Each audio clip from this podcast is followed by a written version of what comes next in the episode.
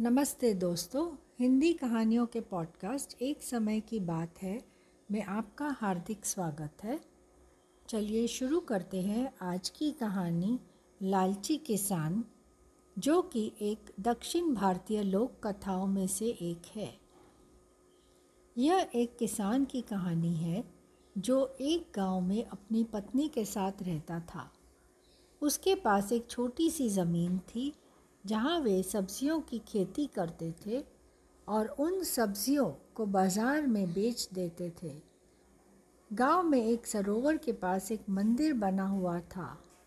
गाँव के लोग सरोवर की देवी को मछली और सरोवर किनारे लगे पेड़ के आम चढ़ाते थे।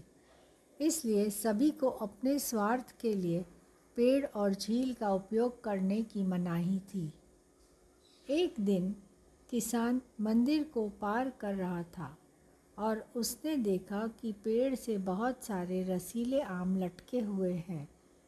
उसने चारों ओर देखा और पाया कि आस पास कोई नहीं था।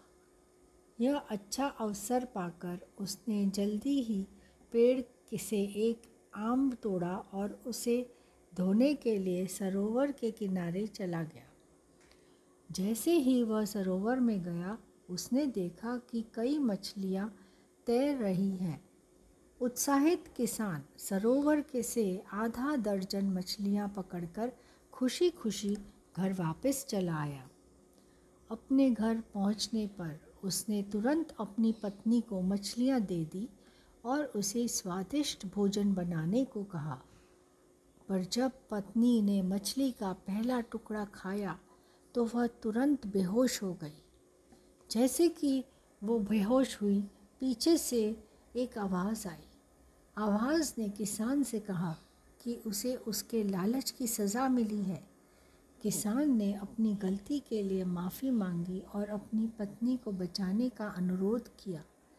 आवाज़ ने किसान को आदेश दिया कि मछली बनाने के लिए इस्तेमाल होने वाले सभी बर्तन उसी सरोवर में फेंक दिए जाए, जहाँ से वह मछली पकड़ कर लाया था।